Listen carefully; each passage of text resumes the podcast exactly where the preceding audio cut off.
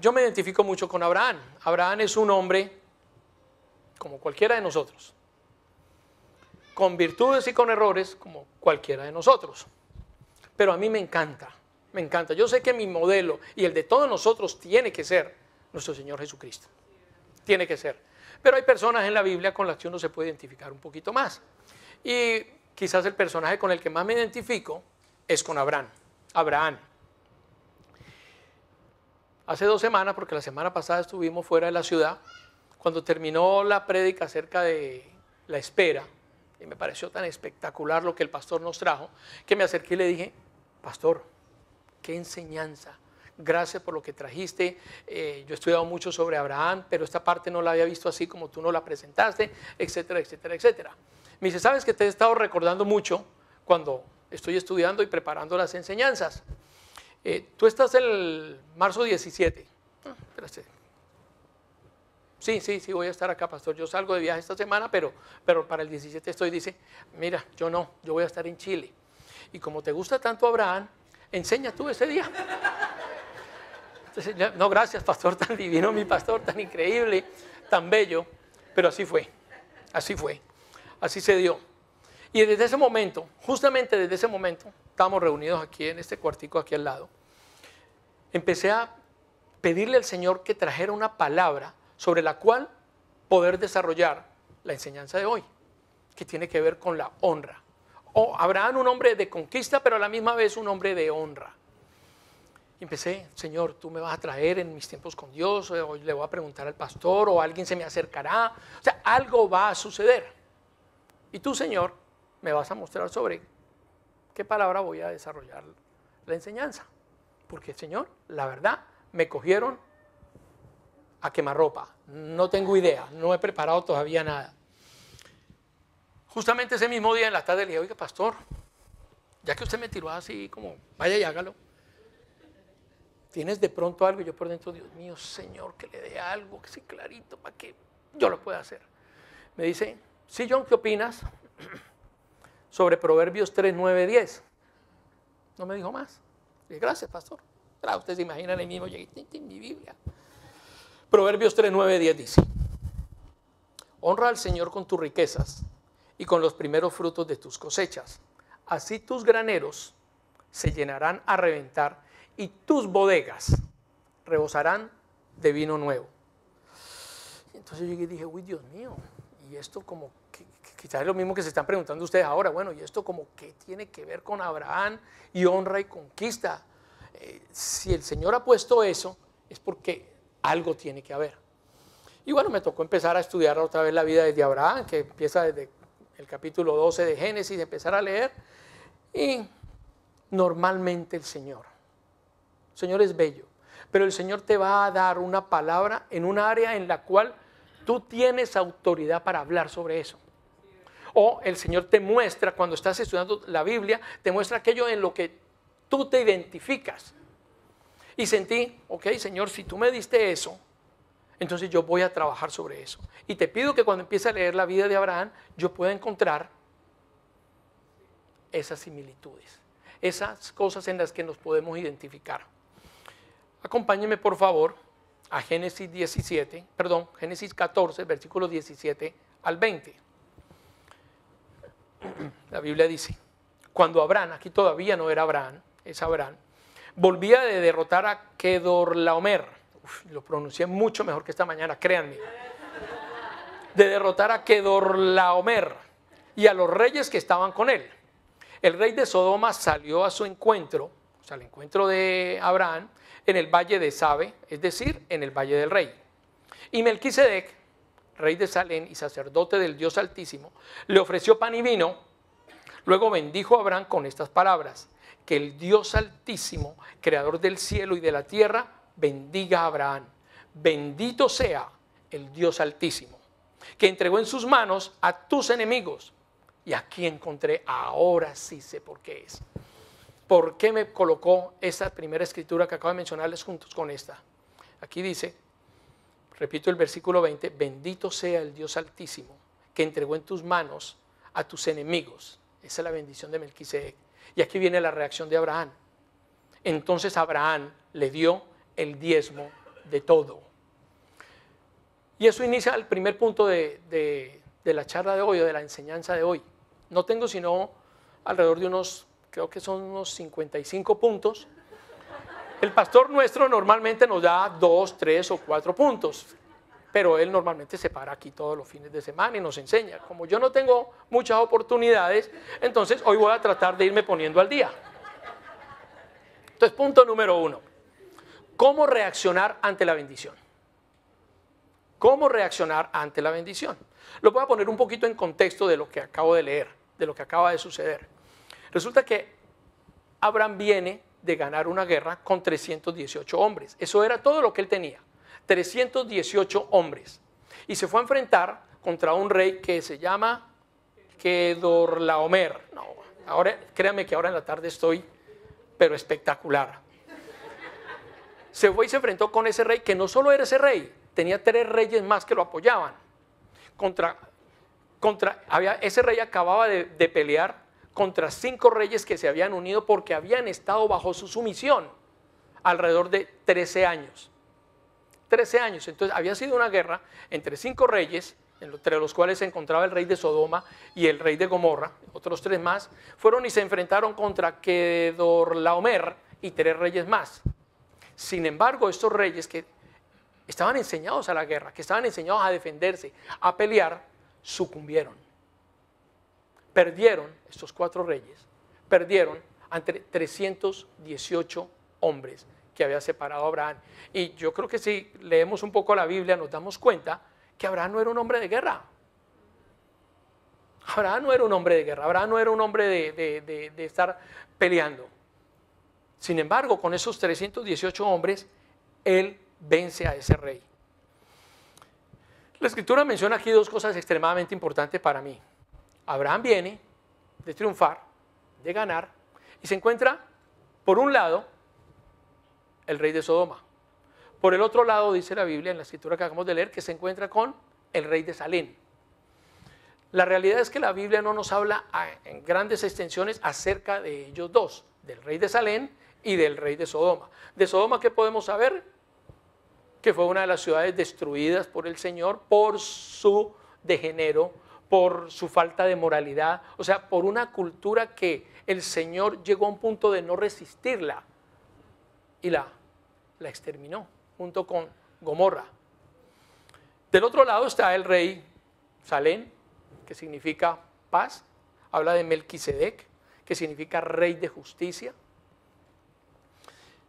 Pero, pero quiero que veamos, quiero que veamos algo muy importante. Salem todavía no existía. Salem significa ciudad de paz, ciudad de paz. Esa es la que más adelante es Jerusalén. De Melquisedec conocemos un poquito aquí y un poco en, en, en Hebreos, en los capítulos cinco y siete. ¿Y qué representa entonces Melquisedec y esta ciudad de Salem, que más adelante, que no existía y que más adelante es Jerusalén? Esta es lo que los teólogos y los estudiosos de la Biblia llaman una cristofanía, es decir, una aparición de nuestro Señor Jesucristo en el Viejo Testamento. Y quizás para algunos de nosotros sea, pero a ver, a ver, yo no he escuchado eso. ¿Cómo así que una aparición de nuestro Señor Jesucristo, que lo conozco porque está en el Nuevo Testamento, pero yo no sé del, del Viejo Testamento? No, no, no me suena como muy, muy claro. Pero para que sepamos que sí es así, recordemos lo que dice el Evangelio de Juan, en el capítulo uno, versículos uno y dos. Dice así: en el principio ya existía el verbo, que es Jesús, y el verbo era Dios. Él estaba con Dios en el principio. Entonces volvamos otra vez a lo que, a lo, a lo que acabamos de ver. Se le presentan dos alternativas a Abraham. Ya podemos colocar la gráfica, por favor. De un lado va a tener el rey de Sodoma y de otro lado va a tener el rey de Salem. Ustedes pónganse un segundo en los zapatos, no pensemos en toda la cultura y lo malo que era, que era Sodoma, pero pongámonos un segundo en los zapatos del rey de Sodoma, por un momentico nomás. Después de haber estado trece años bajo una sumisión, va y se une con otros, pelean y nuevamente son derrotados. Y viene un hombre con trescientos dieciocho hombres también, los derrota. ¿Qué creen que tú como rey harías para ese hombre?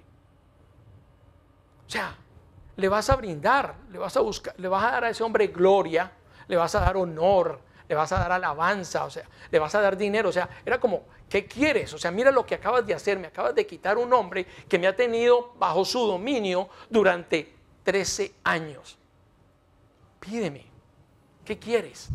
Dime qué deseas, qué necesitas. Y aquí veo en Génesis catorce, veintiuno la respuesta de, de, de Abraham. El rey de Sodoma le dijo a Abraham, dame las personas y quédate con los bienes. Pero Abraham le contestó, he jurado por el Señor, el Dios Altísimo, Creador del cielo y de la tierra, que no tomaré nada de lo que es tuyo, ni siquiera un hilo, ni la correa de una sandalia. Así nunca podrás decir que yo hice rico a Abraham. O sea, él tuvo, la Biblia no lo menciona, pero yo me imagino que eso no es una conversación de un segundo. O sea, después de lo que ese hombre había hecho por él, ese rey tuvo que haberse desvivido en tratar de atenderlo. Y él, tranquilo, yo no necesito nada. Yo no quiero nada. Pero es que, ojo, así es el enemigo con nosotros. Contigo y conmigo. Él no se rinde. Este rey no se rindió y le dice, mira, ¿sabes qué? Aunque sea, dame las personas. Quédate con los bienes. Pero aunque sea, dame las personas. Eso es lo que el enemigo quiere hacer siempre. El enemigo busca quedarse contigo. Él no está buscando tus bienes, él no está buscando lo demás. Él quiere tenerte a ti, poseerte a ti. Y eso es exactamente lo que trata de ofrecerle. Le ofrece la gloria, el honor, la alabanza, el dinero. Y por el otro lado, ¿quién está? Melquisedec, rey de Salem. ¿Y qué le ofrece? Pan y vino. Pan y vino, no le ofreció nada más. Qué curioso, ¿cierto? Jesús en su última cena, ¿qué le da a sus discípulos? Pan y vino también. Pero aquí viene algo que me impacta de la vida de Abraham y que yo ruego que para todos ustedes y para mí sea una, una verdad inquebrantable. Esta es la segunda vez, la segunda vez que a Abraham le toca escoger entre vida, entre vida, aquí está, vida y muerte. Esta es la segunda vez en que le toca escoger de esa manera. Y como dice la Escritura en Deuteronomio treinta, diecinueve, dice, hoy pongo al cielo y a la tierra por testigos contra ti, que te he dado a elegir entre la vida y la muerte, entre la bendición y la maldición. Ay, pero es que aquí es tan bella, tan bella la Biblia que está, como para que no nos vaya a dar una hernia mental, le dice, le dice, elige pues la vida. O sea, como que si nosotros no sabemos qué escoger, como que no nos vaya a costar mucho trabajo. Elige entre la vida o la muerte. Elige entre la vida y la muerte. Esta es la segunda vez que Abraham no se deja llevar por lo que veía. O sea, es fácil para nosotros ver lo que el mundo nos está ofreciendo, las tentaciones, todas estas cosas. Es fácil verlas. Cada uno de nosotros se ve tentado a eso, a escoger entre la vida y la muerte. Entre el rey de Sodoma y el rey de Salem. Les voy a recordar por qué digo yo que es la segunda vez. La primera vez es, ah, me olvidaba, esta, Abraham se va no por ayudar al rey de Sodoma, ni por liberarlo de Kedorlaomer. No fue por eso, fue por ir a rescatar a su sobrino Lot, que vivía en Sodoma y había sido capturado por este rey. Él reúne a esos trescientos dieciocho hombres y va, la, va y los rescata con sus bienes, con su familia, con todo. Y no se olviden que la primera vez en que Abraham tuvo la oportunidad de escoger a vista fue con su sobrino. Acuérdense que ellos habían salido por una orden del Señor en obediencia y Abraham se había ido con su sobrino, que no era parte de la instrucción del Señor. Se va con él. Y cuando empiezan a crecer y el Señor los empieza a bendecir, el Señor los empieza a multiplicar. Llega un momento en que los trabajadores de uno y el otro empiezan a discutir, empiezan a tener riñas, empiezan a tener peleas. Entonces el hombre sabio, Abraham, se sienta con Lot y le dice, no está bien que nuestras familias estén discutiendo y estén peleando por eso, que nuestros trabajadores estén viviendo esta situación. Parémonos aquí y escoge tú para dónde quieres. Para el norte, yo me voy para el sur. Si tú quieres para el este, yo me voy para el oeste. Donde tú quieras. Y obviamente Lot, con ojos de lo que vemos claramente. O sea, muy, para nosotros es fácil hoy juzgar a Lot. Es muy fácil, es muy sencillo poder llegar y juzgar a Lot. Pero la realidad es que nosotros nos vemos enfrentados a situaciones como esa. Y vemos, vemos la belleza, vemos todo eso. Es más, ¿saben cómo lo vemos? ¡Wow! ¡Qué bendición! El, me imagino a Lot, ¡wow! ¡Qué bendición! El Señor me está hablando por medio de mi tío. Me está diciendo que yo escoja para donde es. El Señor, Señor, tú has escuchado mis oraciones. ¡Qué lindo eres! ¡Qué maravilloso eres, Señor! Voy a escoger el Valle del Jordán. Eso hizo. Escogió el Valle del Jordán. Y ya saben que allá se encontró con Sodoma. Por eso nosotros tenemos ese libre albedrío para escoger entre la vida y la muerte. Abraham aquí nuevamente escoge vida. Escogió vida. Volvamos nuevamente a la escritura de, de Génesis catorce, vamos al versículo veinte. Melquisedec dice: bendito sea el Dios Altísimo, que entregó en tus manos a tus enemigos. Ah, le deja claro, no fuiste tú, no fuiste tú, fue el Señor, fue el Señor el que te dio eso. Y aquí viene la respuesta de un hombre que verdaderamente responde a una bendición. ¿Cómo se responde a una bendición? Mira lo que hace Abraham. Aquí viene la respuesta de un hombre que honra a Dios y responde a una bendición. Entonces, Abraham le dio el diezmo de todo. Créanme, este hombre con eso que hizo, conquistó el corazón de Dios. Lo conquistó. Con su manera de actuar, él honró eligiendo la vida y tomando el diez por ciento de lo ganado y entregándoselo a Melquisedec. Hay una parte aquí que me llama mucho la atención, es, él dio el diez por ciento, dio. Tocó tan profundamente el corazón del Señor que aproximadamente cuatrocientos o quinientos años después el Señor lo establece como una ley. O sea, para nosotros hoy ese diez por ciento no es dar. Para Abraham sí. Abraham sí. Abraham sí dio, o sea, mostró su corazón íntegramente y, y dijo, verdaderamente tú me has bendecido. Verdaderamente tú fuiste el que ganaste esa batalla. Todo esto que, que tú me diste, Señor, yo te voy a devolver un diez por ciento. Suena poco comparado con todo lo que él no tenía y el Señor le dio. Pero eso tocó profundamente el corazón del Señor. Yo repito, tanto que luego eso se hace ley. Entonces nosotros hoy en día, cada uno de nosotros, tanto ustedes como yo, nosotros no, no estamos dando el diez por ciento. Nosotros devolvemos el diez por ciento. Abraham sí dio. Abraham sí dio porque en ese entonces no era ley. ¿Y por qué lo hizo? ¿Por qué debemos hacerlo nosotros? Porque nosotros no solo debemos diezmar, sino ofrendar, dar primicias. Porque es que eso muestra el corazón del hombre. Eso muestra cómo estamos, cómo estamos viviendo en agradecimiento por él. Eso fue exactamente lo que hizo Abraham. Abraham dio el diezmo como una reacción natural de agradecimiento. Fue una reacción natural de agradecimiento. Pero hay más cosas que este hombre ha hecho. A mí me impactó esto, pero hay más cosas que él hace. Él pelea por una recompensa. Vamos a estudiar un poquito sobre eso. Él pelea por una recompensa, que es el punto número dos. Y está en Génesis quince del uno al doce. O sea, acabamos de ver Génesis catorce. Y ahora vamos a Génesis quince. Después de esto, ¿qué es después de esto? De lo que acabo de comentarles.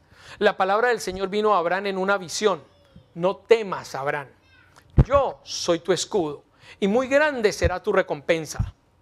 Pero Abraham le respondió, Señor y Dios, ¿para qué vas a darme algo si aún sigo sin tener hijos? Y el heredero de mis bienes será Eliezer de Damasco. Como no me has dado ningún hijo, mi herencia la recibirá uno de mis criados. Y el Señor le dice aquí con signos de exclamación, no, no, no, no. Él no le dijo, ay, no, Abraham, no, tranquilo. Dijo, no, ese hombre ha de ser Ese hombre no ha de ser tu heredero, le contestó el Señor. Tu heredero será tu propio hijo. Luego el Señor lo llevó afuera y le dijo, mira hacia el cielo y cuenta las estrellas, a ver si puedes.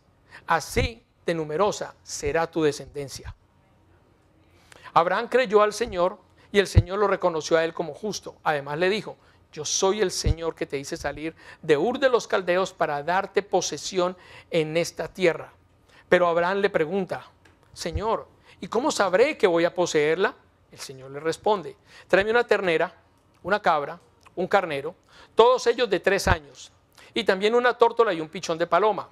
Abraham llevó todos estos animales, los partió por la mitad y puso una mitad frente a la otra, pero a las aves no las partió. Versículo once. Y las aves de rapiña comenzaron a lanzarse sobre los animales muertos, pero Abraham las espantaba. A la noche Abraham cayó en un sueño profundo y lo envolvió una oscuridad aterradora.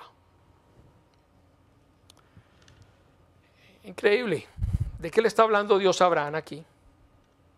En el versículo uno está hablando claramente, claramente de dinero, de bienes materiales. A veces pensamos que o espiritualizamos tanto el dinero que creemos que pararse aquí y hablar de eso es casi que un pecado. Y se hace casi con miedo y con terror de que, uy, ¿qué va a pasar? ¿Qué va a pensar la iglesia? ¿Qué va a pensar el pueblo de Cristo? Pero el Señor aquí le está hablando específicamente. No tengas miedo. Yo soy tu escudo. Yo te voy a recompensar. Ay, pero es que miren lo que dice. Y mucho, y mucho dice, y mucho, de gran manera te voy a recompensar. ¿Por qué creen que yo estoy tan seguro de que es sobre dinero que le está hablando? Simple, en el versículo dos, Abraham le respondió, Señor y Dios, ¿para qué vas a darme algo si aún sigo sin tener hijos? Y el heredero de mis bienes será Eliezer de Damasco. Entonces le estaba hablando de bienes materiales. No es que yo me lo imaginé, es que el Señor me lo reveló. No, no, no hay necesidad de todo eso. Es solo leer la Escritura. Clarito dice en el versículo dos. Claro está hablando de eso. Le dice, como tú me diste el diez por ciento, me diste. Acuérdate que en el caso de, de Abraham, él dio. Como tú me diste ese diez por ciento, yo te voy a recompensar, no con poco. Ahí dice, muy grande será tu recompensa. Muy grande será tu recompensa. La pregunta es, ¿estoy diezmando? ¿Le estoy devolviendo a Dios lo que le pertenece? Fue tan grande lo que Abraham hizo en el corazón de Dios y tan inolvidable que el Señor lo establece como ley. Y la realidad es que no es porque el Señor necesite tu diezmo. ¿Tú crees que el Señor necesita de nuestro dinero? No solamente voy a hablar del tuyo, del mío. Desde cualquiera de nosotros. El Señor no lo necesita. Pero eso muestra cuál es la condición de nuestro corazón. Como lo mostró en Abraham. Por eso te digo, iglesia, si tú crees, si tú confías verdaderamente en el Señor, grande será tu recompensa. Repite conmigo, grande será mi recompensa. Grande será mi recompensa. Obedece. Obedece, ten fe. Confía en el Señor, hónralo con tus bienes y el Señor va a cumplir eso. Yo recuerdo al pastor hace dos semanas atrás diciéndonos, ¿quién no tiene aquí promesas? No sé si estábamos varios, yo lo recuerdo. Le decía, y si tú no tienes promesas, simple, ve a la Biblia y en la Biblia vas a encontrar promesas que te van a servir ayer, hoy y siempre. Yo tomo esto como una promesa para mí. Se dice de Abraham que es el padre de naciones. Él es, es el, como el padre de, la, de Israel, del pueblo judío. Ah, pero es que nosotros somos ahora parte de ese pueblo. La Biblia dice en segunda de Pedro nueve diez, dice clarito, dice clarito que nosotros ahora somos parte del linaje escogido, somos pueblo santo. Eso es cada uno de nosotros. Entonces quiere decir que estas promesas no solo fueron para Abraham, son para nosotros, son para ti, son para mí. Son promesas que el Señor hizo y que a nosotros hoy las tomamos. Yo no sé ustedes, yo no sé ustedes, iglesia, pero yo, yo la tomé para mí. Yo la tomé para mí. Pero el Señor es tan bello que no solo le dice que le va a dar bienes materiales, le dice también, grande será tu descendencia. Grande será tu descendencia. O sea, por, para él era una preocupación, a ver qué hago, no tengo hijos, ¿a quién le vamos a dar todo eso? Un hijo nomás se va, basta. A veces pensamos nosotros que hay que tener diez, quince y veinte para tener herencia, o para tener, perdón, descendencia. No, uno, uno nomás, uno se necesita, y se necesita creer en el Señor, se necesita ser obediente con el Señor. El Señor, acuérdense que le había prometido, le había dado promesa a Abraham en Génesis doce del uno al tres. Él ahí dice que le va a dar descendencia, riqueza, fama y propósito. Pero ¿saben qué nos pasa? ¿Saben qué nos sucede, iglesia? Y no solo a ustedes, a mí. Abraham, en este tiempo todavía era Abraham, les pasa lo mismo. ¿Saben qué? Se nos olvida. Se nos olvidan las promesas y es normal. O sea, no quiero que te sientas mal porque a ti se te olvidan las promesas. No, es normal que se nos olviden. A él se le olvidó. Tanto se le olvida que dice en el versículo cinco que el Señor lo lleva afuera. O sea, ni siquiera lo deja en el lugar cómodo donde él estaba. No, le dice, ven Abraham, ven, ven, vamos acá. Te voy a llevar aquí afuera. Ven, ¿estás viendo las estrellas? Si puedes contarlas, así será tu descendencia. O sea, a veces estamos encajonados en nuestro día a día, en nuestra vida tan normal, que se nos olvidan las promesas. Y el Señor a veces nos tiene que llevar afuera y mostrárnoslas. Así que mantengamos una fe viva en que Él cumplirá lo que promete. Él va a cumplir lo que promete.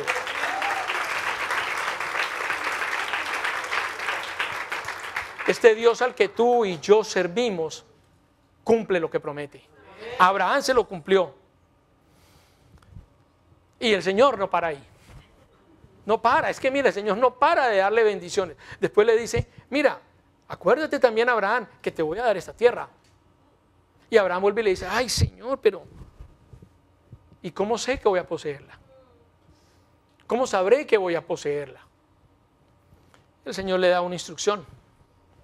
Y le dice a Abraham que le traiga varios animales. Le dice que le lleve por favor una ternera, una cabra, un carnero, todos ellos de tres años. Eso está en el versículo nueve de, de Génesis quince. Y también una tórtola y un pichón de paloma. Abraham llevó todos estos animales, los partió por la mitad y puso una mitad frente a la otra, pero a las aves no las partió. Y las aves de rapiña comenzaron a lanzarse sobre los animales muertos, pero Abraham las espantaba. Paremos ahí. El Señor le dio una instrucción a Abraham, le dio una instrucción clara, tráeme una ternera, tráeme una cabra, tráeme un carnero, todos ellos de tres años, y también tráeme una tórtola y un pichón de paloma. ¿Ustedes creen que sí? Abra, después habla de que Abraham los partió por la mitad, los colocó uno enfrente del otro, o sea, ¿ustedes creen que si esa instrucción se la da Abraham, Abraham, se la da Abraham, y él no conoce y no tiene una relación fuerte con Dios, ¿él sabe qué hacer con eso? Yo creo que si a nosotros nos llega hoy una instrucción de Dios como esta, decimos, ok, Señor, aquí está la ternera, ahí está la cabra, ahí está el carnero, ahí está el pichón de paloma, y ahí está eh, la tórtola, y ahí está la tórtola.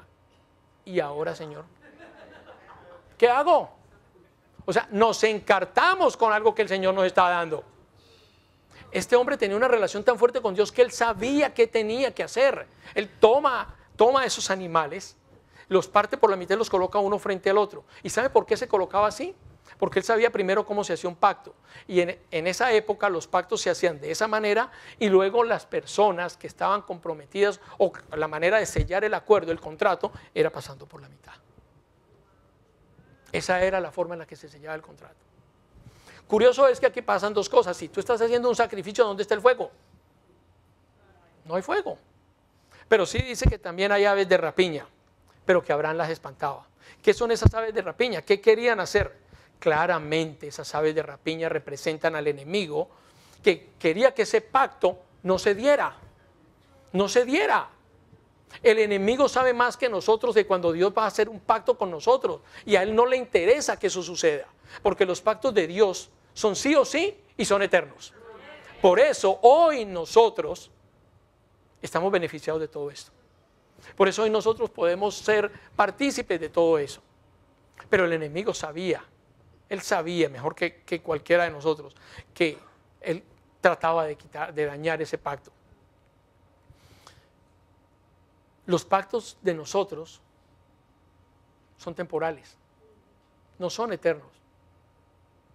Incluso cuando me casé, y quizás los que han tenido el privilegio de estar casados, porque créanme que estar casado es un privilegio.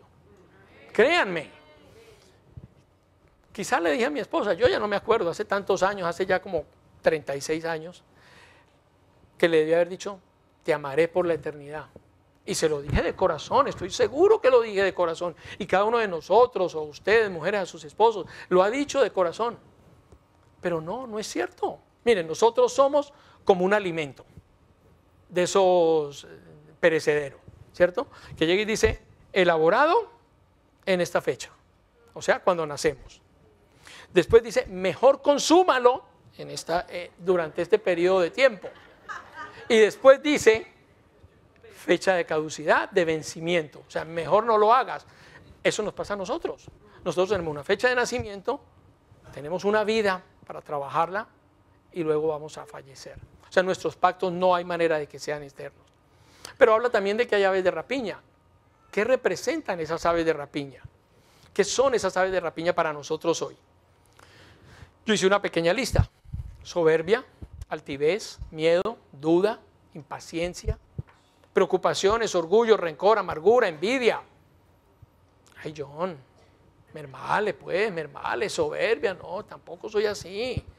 Tampoco soy tan una ave de rapiña, no. Tampoco tan lleno de orgullo, yo no tengo envidia, yo no soy rencoroso. Ay, si algo me ha dado Dios es un corazón lindo, bello. Yo no tengo rencor con nadie. Entonces, vamos a tratar de ponerlo en unas necesidades más normales, pues, para que no nos identifiquemos. Si no nos identificamos con estas, vamos a ponerlos con unas más normales. Las aves de rapiña también representan las necesidades reales que tenemos todos los días, como cuáles, como compromisos que has adquirido, como un techo, como transporte, como alimentación, como agua, como luz, teléfono, colegios de los niños. Ah, y aún representa familiares que te dicen, ¿cómo? ¿Estás diezmando?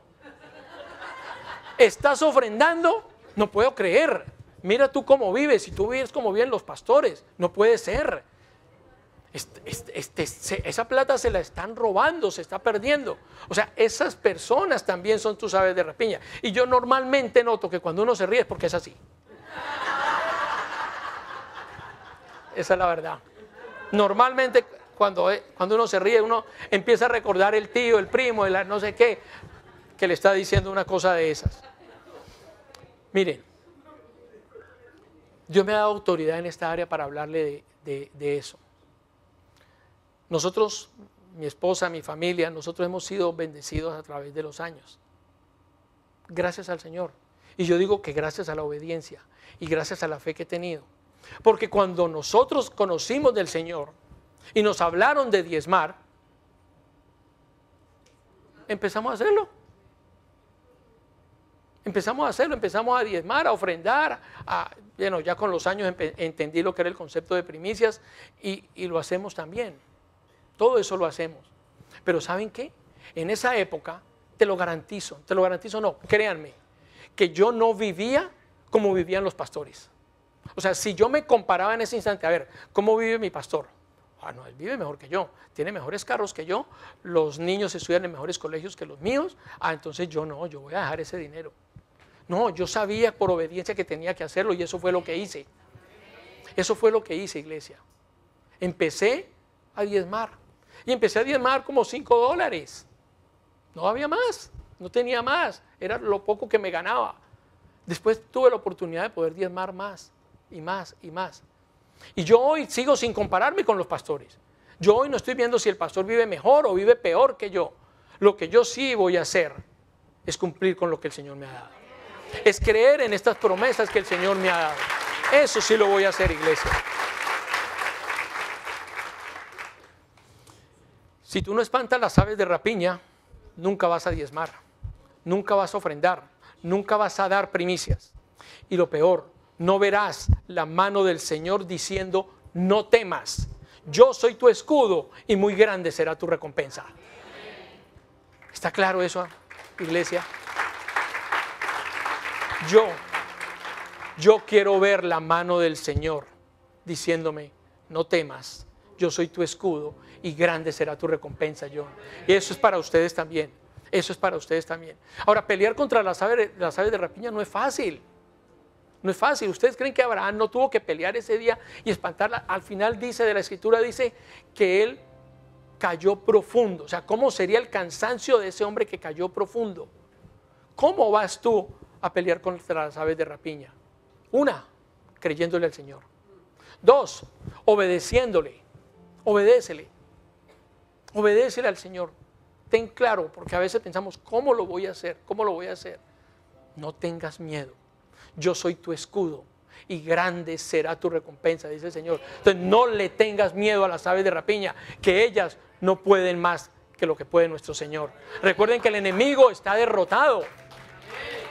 El enemigo no tiene poder, el enemigo ya perdió. O sea, él cuando ve a Dios, él sabe que no va a pelear con él, porque él ya la perdió. Pero contigo, si tú no tienes la convicción que yo tengo, y que yo quisiera que por favor ustedes tengan, créanle, créanle a Dios como yo le he creído, y ustedes van a ver la mano poderosa del Señor en tu vida. Amados, antes de que cosas grandes pasen en tu vida y sean reveladas, tú tienes que librar grandes batallas con el enemigo. Te lo repito, antes de que cosas grandes sean reveladas en tu vida, se tienen que librar grandes batallas con el enemigo. Eso le pasó a Abraham. Eso le pasó a Abraham. Pero recuerden también que les comentaba ahora, bueno, Abraham partió los animales, cumplió con todo lo que el Señor hizo, pero ¿y el fuego? En los sacrificios hay fuego. ¿Dónde está? Después de que peleó con todo eso, con todas las aves de rapiña, con las que enfrentamos todos los días, dice en el, en el, en el mismo capítulo quince, versículos diecisiete y dieciocho. Cuando el sol se puso y cayó la noche, aparecieron una hornilla humeante y una antorcha encendida, las cuales pasaban entre los animales descuartizados. En aquel día, el Señor hizo un pacto con Abraham. ¡Ah! Es que hasta me hizo de solo pensar que estaba, estaban los animales de lado y lado, y el Señor, entonces, Él es el que prende fuego. El Señor fue el que prendió fuego y pasa por ahí como diciéndote, ¿sabes qué? Presencia viva, yo estoy haciendo un pacto contigo hoy y yo voy a respaldar ese pacto. Yo estoy respaldando lo que estoy haciendo. Él es el que prende fuego. No fue Abraham el que prendió fuego, pero Abraham tuvo que hacer su cosa. ¿Cuál fue lo que tuvo que hacer Abraham? Pelear contra las aves de rapiña que querían robarse la bendición y ese pacto eterno que él estaba haciendo y estaba firmando con Abraham en ese momento. Y a eso estamos llamados nosotros. Créele, hermano, créele, por favor. Créanme, hermanos, que Abraham fue un conquistador que honró al Señor con sus bendiciones, como lo vimos en el punto uno. ¿Cómo vas a mostrar tu agradecimiento ante las bendiciones del Señor? Que peleó por sus recompensas y con ello fue un hombre que definitivamente tocó el corazón de Dios. Con todo eso que hizo, definitivamente Abraham tocó el corazón de Dios. ¿Cómo vas a reaccionar tú ante la bendición que tienes de tu familia, de tu trabajo? Hermano, no perdamos la oportunidad que tenemos hoy de este nuevo templo. Eso no lo tenía ahí, créanme, créanme de verdad que no lo tenía ahí. Yo no que voy a perder la oportunidad de poder sembrar en ese nuevo templo, porque yo sí he visto, ¿sí?, la transparencia y la integridad de la iglesia. Ni siquiera voy a hablar de nuestros pastores, de la iglesia como tal, porque aquí todos pertenecemos a este mismo cuerpo. No nos perdamos la oportunidad de diezmar, de ofrendar, de dar, porque el Señor a su debido tiempo va a pasar por en medio y va a decir, yo estoy contigo, yo he hecho un pacto contigo, iglesia.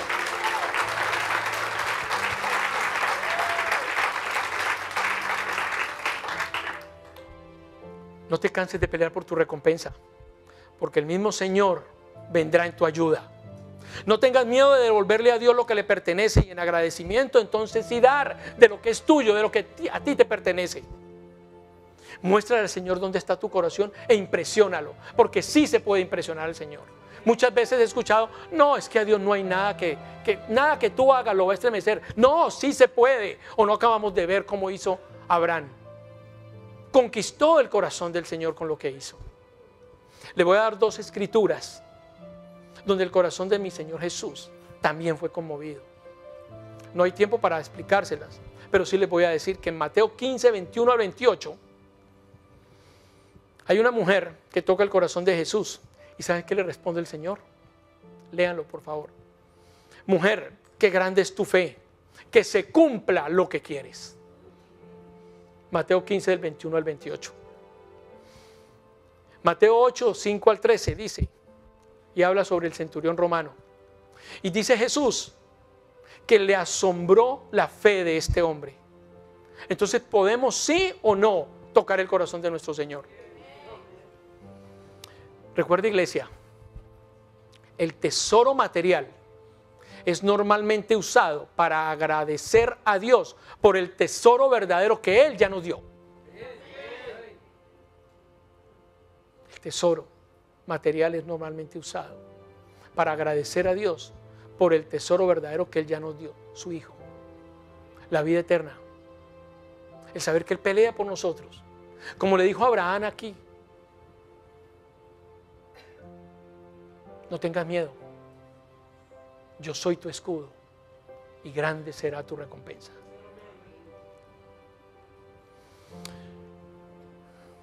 No seamos nosotros parte de la estadística cristiana que habla de que nosotros somos la única iglesia, el cristianismo, que da menos del dos por ciento de lo que recibe. Para el judío es una bendición, es un honor, es un gozo que el rabino o el pastor, llámala como quieras, llegue a tu casa y te pide ese diez por ciento. Para él es un honor, lo atiende con honra, con honores. A nosotros nos pide aquí, el pastor se para aquí y llega y dice, ah, claro, ya están pidiendo plata. Y claro, como está construyendo el templo, por eso está parado ahí diciendo eso. Mira, yo no soy pastor de la iglesia, yo soy como uno de ustedes, asisto acá, pero tengo una convicción profunda acerca de lo que es dar. Eso sí lo tengo, eso sí lo tengo claro. Y yo he visto la bendición del Señor. Así que no nos perdamos eso. Para los musulmanes, el promedio es del diecisiete por ciento. Nosotros menos del dos por ciento. Y para los judíos es un honor.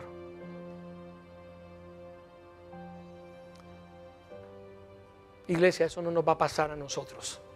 Que no se diga de Presencia Viva que somos de ese dos por ciento o menos de ese dos por ciento. Nosotros vamos a hacer mucho más que todo lo demás. Nosotros vamos a romper esa, esa estadística. Nosotros, nosotros somos diferentes. Nuestra iglesia es diferente. Cada uno de ustedes es diferente. Yo les pido que nos pongamos de pie, por favor, un segundo.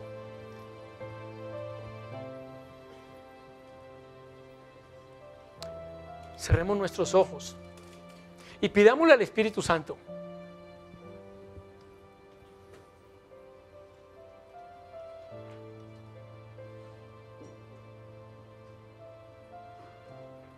pide al Espíritu Santo que te revele cómo honrar y conquistar el corazón del Señor con tus bienes, que nos permite imitar el corazón de Abraham en esta área. Cómo escoger entre, ya vimos, vida y muerte. Y cómo levantar altares de pacto, donde Dios sea el que te hable de sacrificio y luego que Él encienda ese sacrificio y pase por en medio de ellos. Pídele al Señor, con tus ojitos cerrados y pidiéndole al Espíritu Santo, Señor, ¿qué es lo que yo debo hacer? ¿Cuáles son esas aves de rapiña que me quieren robar mi bendición y mi pacto eterno contigo, Señor? Porque yo, Padre del Cielo, yo, con obediencia, con fe, creyendo en que tú, Señor, me quitas el miedo, porque se vale tener miedo, Señor. Abraham seguro tenía miedo. O sea, el Señor no le dijo a Abraham, no tengas miedo. Si el Señor le dijo eso es porque Abraham tenía miedo también. Ah, pero no tengas miedo porque yo soy tu escudo. Así que piensa, iglesia, piensa en tu corazón. No pienses en la recompensa, eso viene por añadidura, Dios. Eso se lo diste a Abraham por añadidura, no porque él dijo, yo te voy a dar tanto para que tú me des tanto. No, Abraham de lo que tenía dio. Y a eso estamos llamados ahora, iglesia. A eso estamos llamados ahora, Señor. A que tu Espíritu nos dé claridad. Porque así como cantamos ahora, sé que lo harás otra vez, Señor. Lo hiciste con Abraham y lo vas a hacer conmigo. Lo vas a hacer con Presencia Viva, Señor. Porque estamos en tierra fértil, Señor. Estamos en una tierra, Padre, donde vale la pena sembrar, Señor. En esta tu iglesia vale la pena sembrar, Señor. Y permítenos, Señor, que con lo que hagamos, ofrendemos, demos, nosotros veamos, Señor, construida una iglesia, Dios, en donde lleguen y se, y se, se sanen, Señor, a los enfermos. En donde, Señor, se resuciten a los muertos, Dios. En donde, Señor, se dé una palabra y las empresas, Señor, prosperen de una manera sin igual. En donde los matrimonios estén más unidos y más fortalecidos que nunca. En donde los hijos respeten a sus padres, Dios. Ahí estarás tú, Señor. Y por eso ofrendamos, Señor, y por eso damos. Porque tú nos vas a bendecir, Señor. A Abraham lo, lo bendijiste, Señor, no solo con bienes materiales. Le diste descendencia, le diste tierra, Señor. Hiciste pacto con él, Dios. Guárdanos y protégenos siempre, Señor, a nosotros. Trae revelación, Señor, a estos tus hijos que tanto te aman. Abre sus ojos y muéstrales sus promesas, Señor. Y recompensa como lo has hecho conmigo en cuanto a diezmar. No dejes que las aves de rapiña vengan a robar, matar y destruir, porque eso es lo que el enemigo quiere, Señor. El enemigo no ha venido a otra cosa que robar, matar y destruir. Ah, pero tú también lo dices, Señor, en la misma escritura, en el mismo Juan diez diez, que tú viniste, Dios, para entregarnos vida y vida en abundancia, Señor. Tú has sido bueno, Dios del cielo. Y yo te ruego, Señor, que bendiga esa Presencia Viva. Bendice a Presencia Viva, Señor. Cuídanos, Dios del cielo. Protégenos y que la paz del Señor esté con cada uno de nosotros. Te bendigo, iglesia.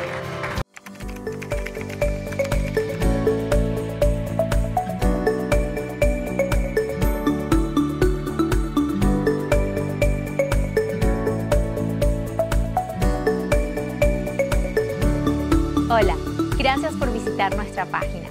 Queremos servirte a ti y a toda tu familia. Nuestro deseo es que experimentes a Dios de una manera real y descubras que el estilo de vida que Él mismo nos ofrece es garantía de transformación. Balance, propósito, libertad e identidad renovada. En esta casa espiritual todos estamos en las mismas, quizás como tú, deseando vivir una vida a plenitud. Debes saber que nuestra visión es equiparte para una vida sobrenatural. Dios desea enriquecerte en todos los sentidos y solo necesita que tú te dispongas. Te acerques y descubras lo que las Escrituras tienen para ti. Sí, creemos en Dios Padre, en el Hijo y el Espíritu Santo. Y una de las cosas que más disfrutamos es adorar. Tenemos doce principios que rigen todo lo que somos y hacemos, de aplicación inmediata a la vida diaria. ¿Los quieres conocer? Continúa navegando en nuestra página para tener más información.